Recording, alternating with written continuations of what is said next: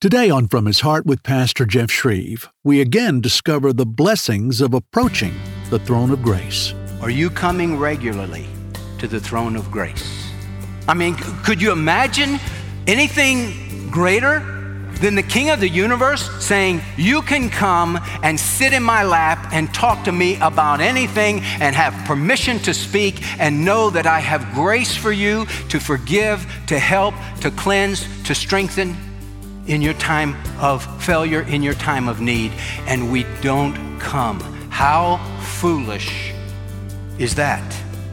Are you coming regularly to the throne of grace? If not, why not? And if not, why not start today?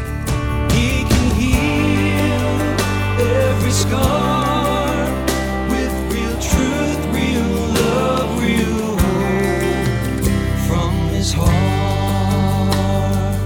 Thank you for joining us today for From His Heart with Pastor Jeff Schreve. Have you ever done something that you just knew you shouldn't do? Of course you have. We all have. And then, just as predictable, we feel tremendous guilt and begin to think that God will never forgive us for that. Or worse, we can never come to God again because of what we did. Where do we go during those times of temptation, struggle, and failure? Pastor Jeff has the answer today on a message entitled The Throne of Grace. And it's from his brand new seven message series, Beyond Amazing Understanding the Grace of God. It's also our thank you gift to you for your support From His Heart this month of any amount. You can get it in the format of your choice. Just go to FromHisHeart.org for details. If you can now, turn in your Bible to Hebrews chapter 4 to learn how to resist temptation by approaching the throne of grace. Here again is Pastor Jeff Schreve. Hebrews chapter 4, such a great passage of Scripture.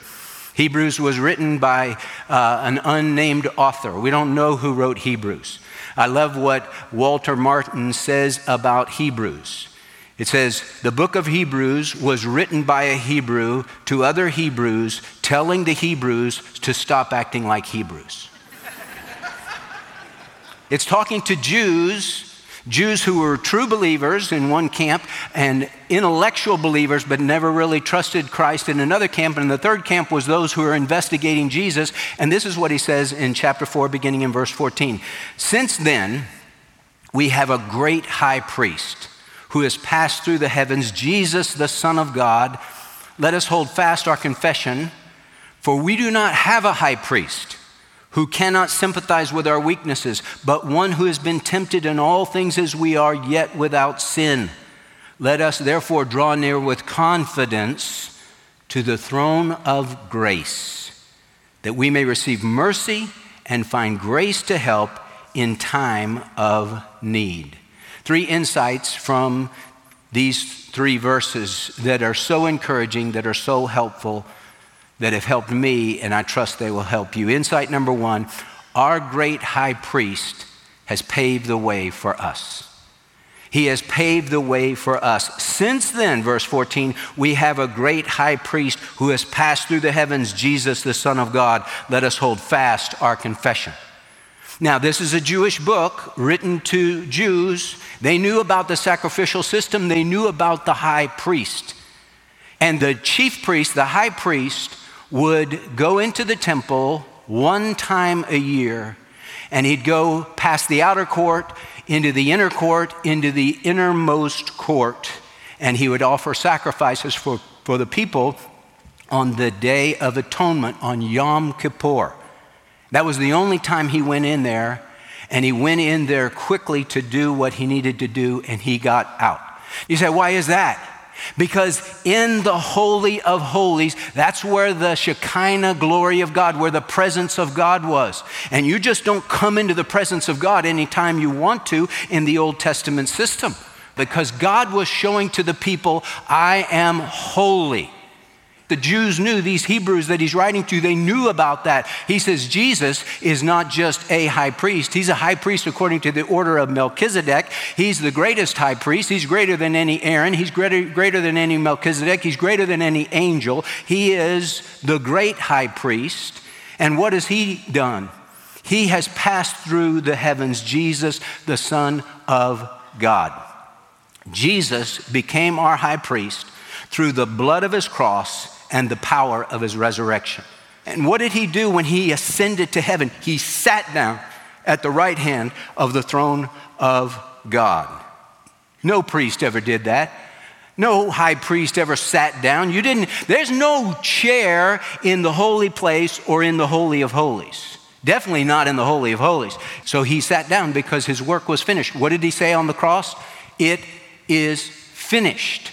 Tetelestai, I paid in full. I paid it all. And the veil of the temple was torn in two from top to bottom. And Jesus lives to make intercession for us. And Hebrews 7:25, he always lives to make intercession for them. He's interceding for you and for me. Our great high priest has paved the way for us. Second insight, our great high priest has sympathy for us.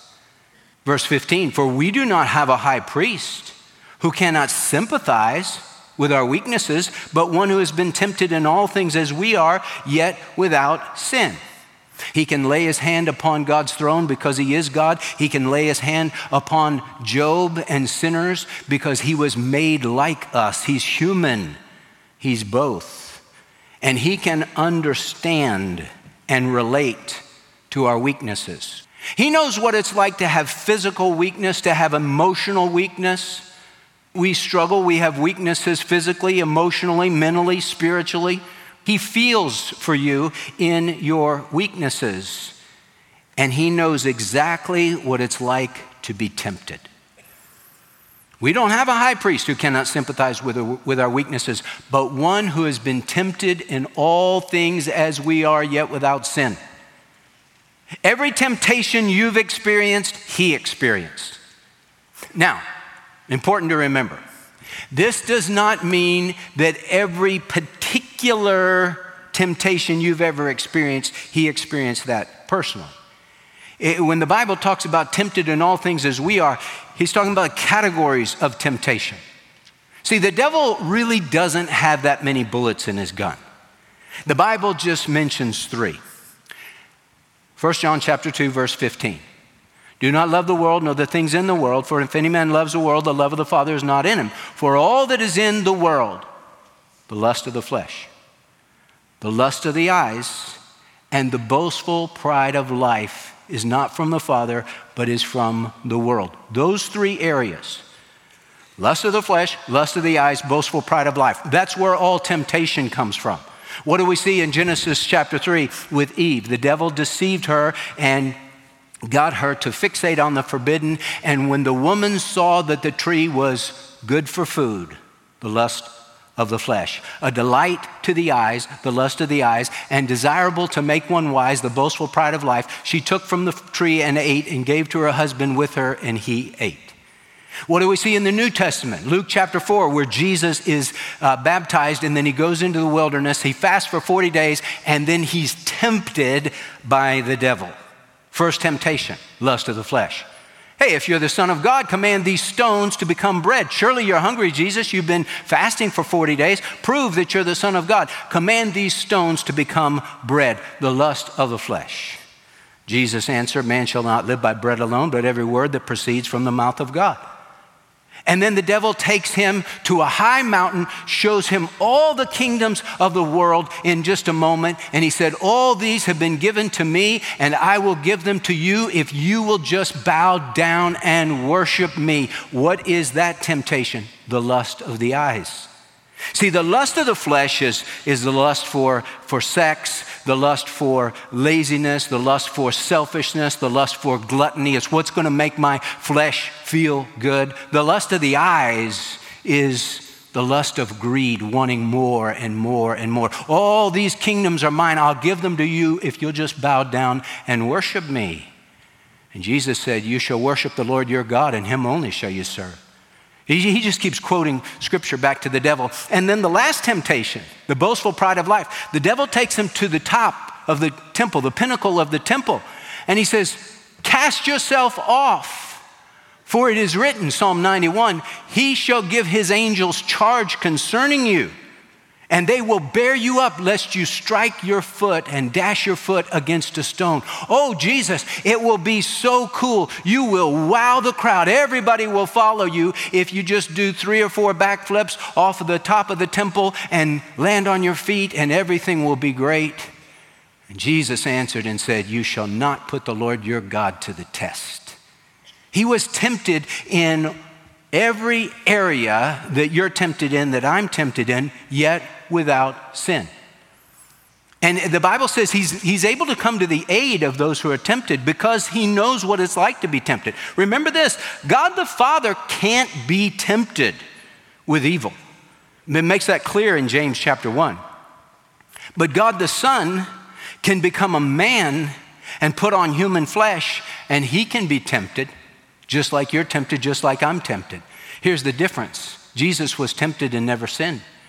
Jesus took temptation to the very top of the temptation scale and never sinned. The Bible says in Hebrews chapter 12, For you have not resisted to the point of shedding blood in your striving against sin. Jesus, in the Garden of Gethsemane, began to sweat blood in his striving against sin. He took temptation to the nth degree. Jesus took the full load from the devil, the very most that he could give the Lord Jesus in terms of temptation. And he resisted even to the point of shedding blood. He knows what it's like to be tempted better than you know what it's like to be tempted and he's able to come to the aid of those who are tempted. We don't have a high priest who cannot sympathize and commiserate and have fellow feelings about your weaknesses, my weaknesses, our weaknesses, our temptations, our struggles. He knows and he cares. Our great high priest has paved the way for us. Our great high priest has sympathy for us. And insight number three our great high priest has made a throne of grace for us.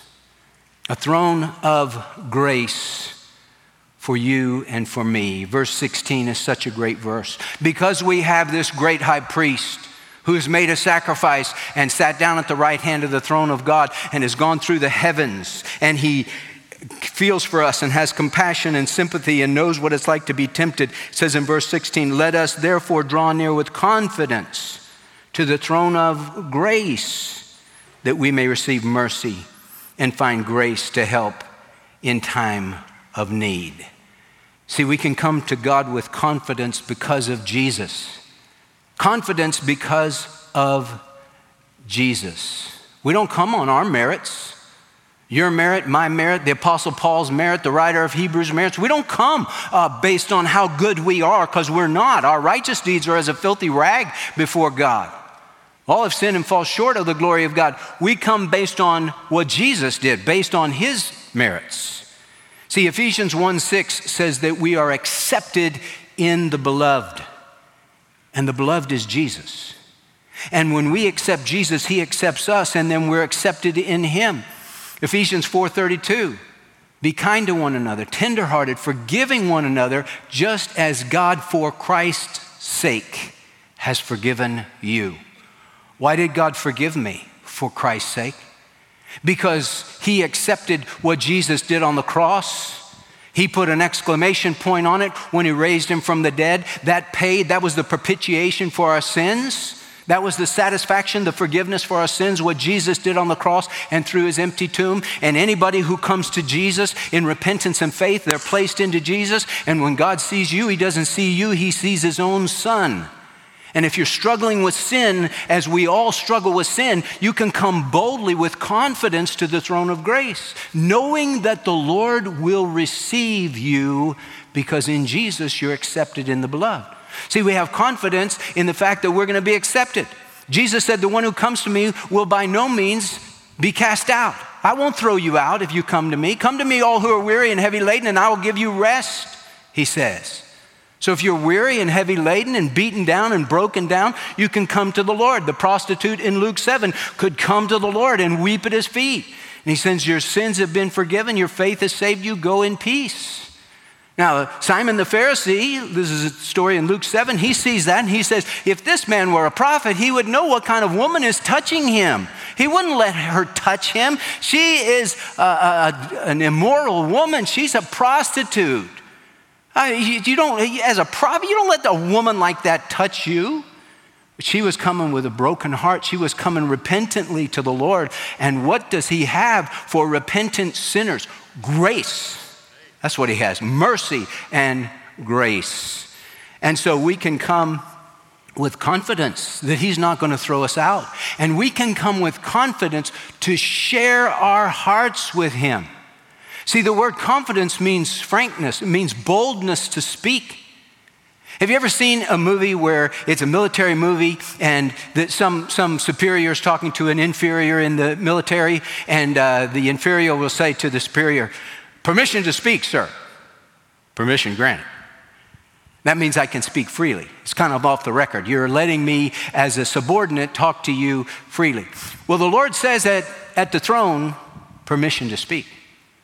Share your heart with me. Always do it in reverence. Always do it in respect. You're talking to God, but you can share your heart with Him. I had the great privilege last week of uh, recording a program that we're going to air this Friday on the radio with Joni Eareckson Tada.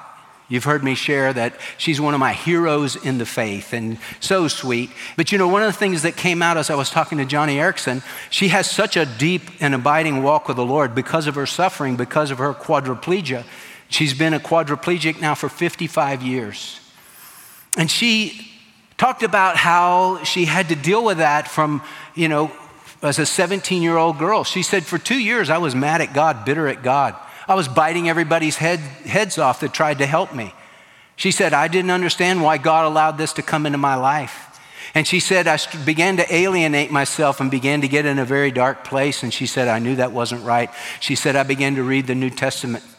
She said, My sister would put me in a chair. I'd have this uh, pencil in my mouth or this, this uh, thing that she could turn pages, you know. She can't move from her shoulders down.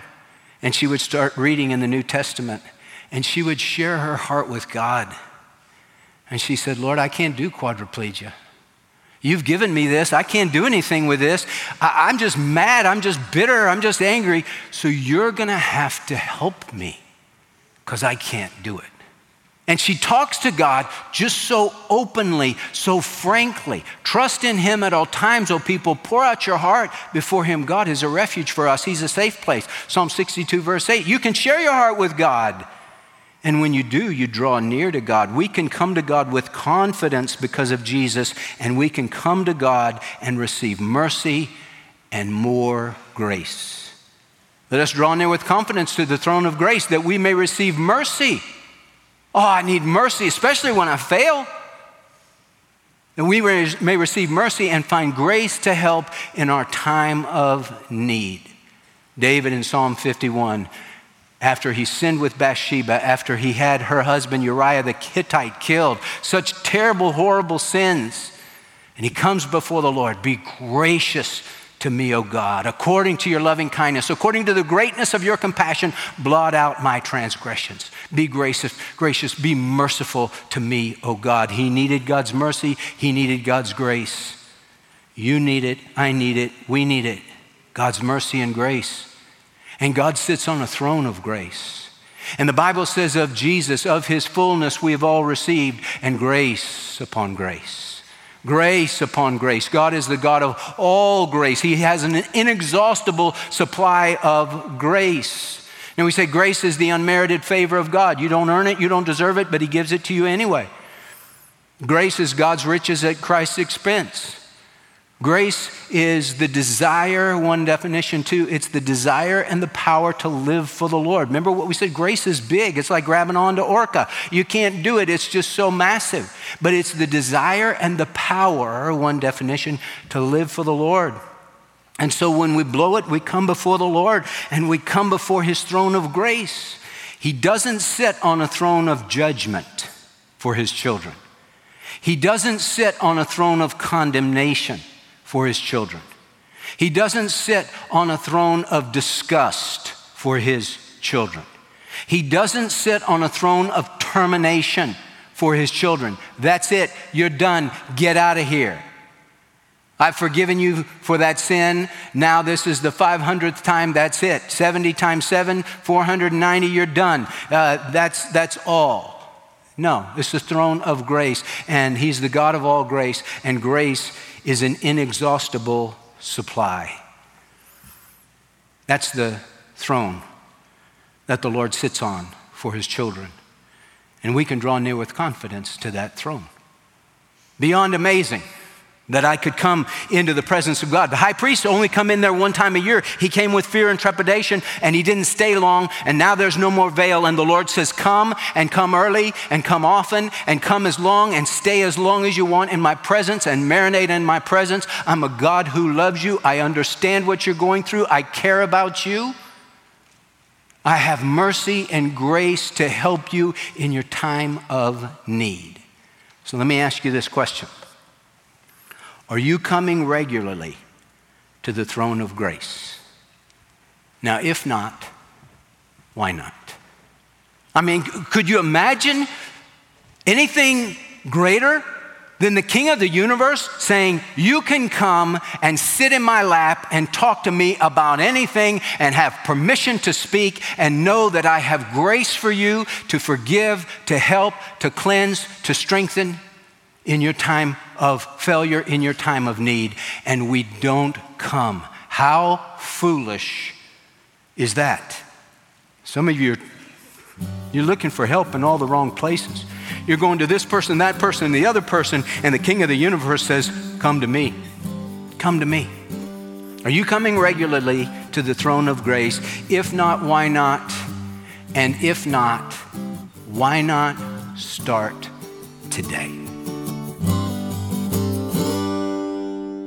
If you've ever been neglecting coming to that magnificent throne of grace that Jesus has granted you access to, why not take a moment right now, quiet your heart, and surrender to Him today? Say, God, here's my life. Jesus, I sincerely come to you. Take over my life as I strive to live for you every day. Thank you for making me a new person, and I receive you now. In Jesus' name I pray. Amen. Now, if that is the prayer of your sincere heart, if you felt those words sincerely in your heart, you are now a child of God. We hope you'll find a Bible believing church, tell your Christian friends who will support you and help you grow, and go to fromhisheart.org. Click the Why Jesus link there on our homepage to get you some free resources to help you in your new Christian journey. God bless you. There is amazing grace awaiting those who know and trust God. And this month, Pastor Jeff is offering a brand new seven message series entitled Beyond Amazing Understanding the Grace of God for your gift of support to the media outreach of From His Heart, from which Pastor Jeff receives no income from this ministry. He is our chief volunteer. The series is available on USB, CDs, DVDs, or digital download. Your choice when you make a gift today of any amount. Simply call 866 40 Bible, 866 40 Bible or go online to fromhisheart.org. And thank you for joining us to share the news about God's grace and mercy through From His Heart. When you do go online, we hope you'll sign up to receive Pastor Jeff Schreve's weekly Real Hope email encouragement letter. You'll get it every Friday morning in your inbox, and it'll be encouraging to you.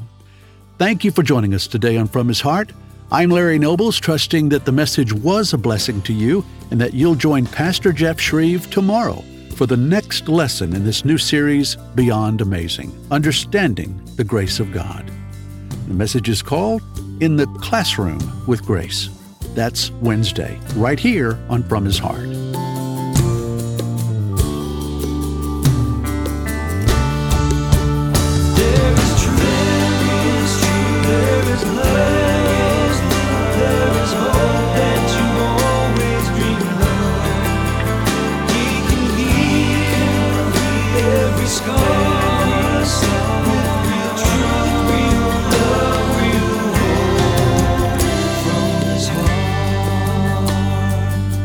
From His Heart is the listener supported broadcast ministry of Dr. Jeff Schreve, speaking the truth in love to a lost and a hurting world. Remember, no matter what, God loves you and has a wonderful plan for your life. Find out more at fromhisheart.org.